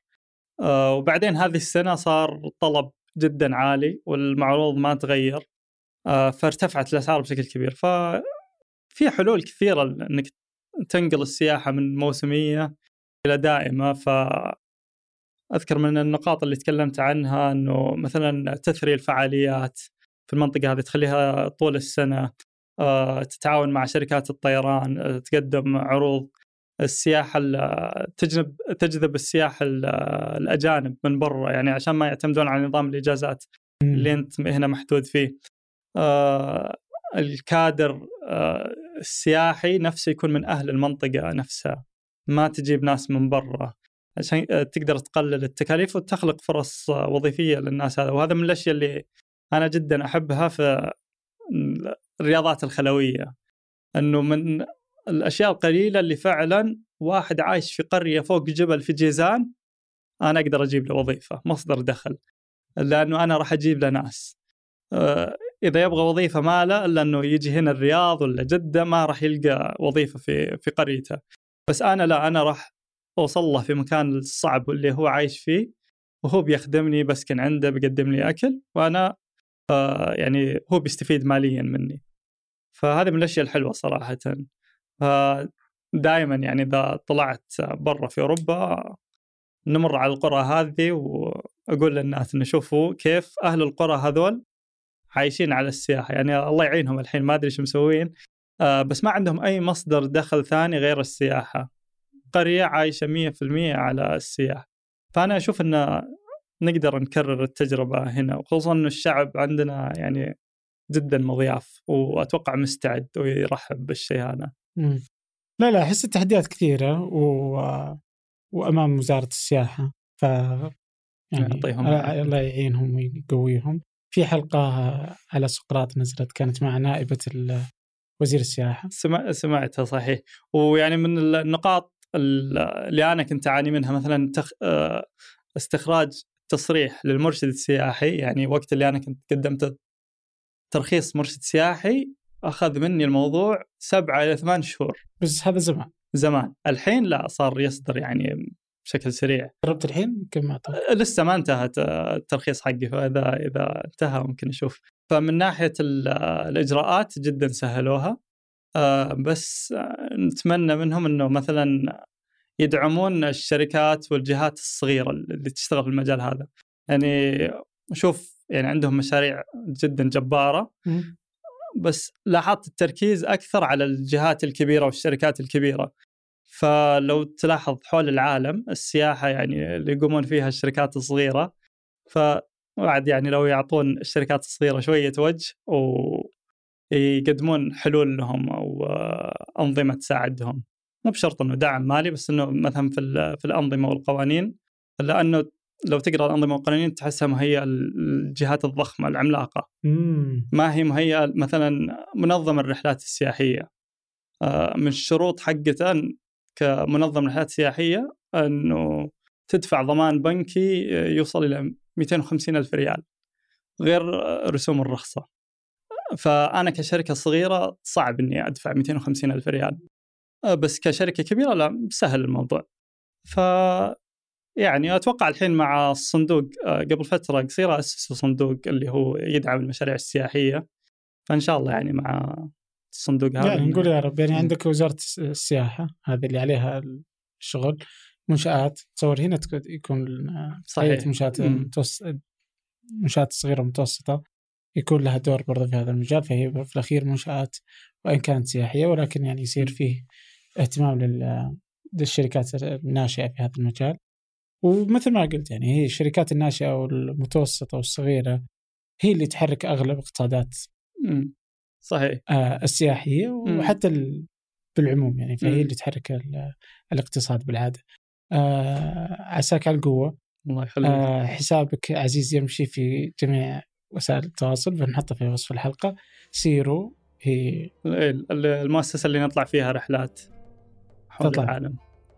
موجودة حتى الآن. في المملكة إلى أن تفتح الحدود صحيح. فيعطيكم آه، العافية. أتمنى لك والله كل خير. الله يخليك. وشكرا لكل ما تصنعه الله يخليك. لا بالعكس أنا يعني ترى طول ما أنا كنت في الجبال يعني صوتك كان رفيق لي ترى. يعني أتوقع ما فوت حلقه الله يعينك علي والله. شكرا جزيلا. الله يخليك. شكرا لك. شكرا عزيز شكرا لكم آه، وشكرا لسحر سليمان في التنسيق والإعداد. رشيد الحميدي في التصوير ومحمد الحسن في الهندسة الصوتية. هذا فنجان أحد منتجات شركة ثمانية للنشر والتوزيع. ننشر كل الإنتاج بحب. من مدينة الرياض. الأسبوع المقبل. ألقاكم.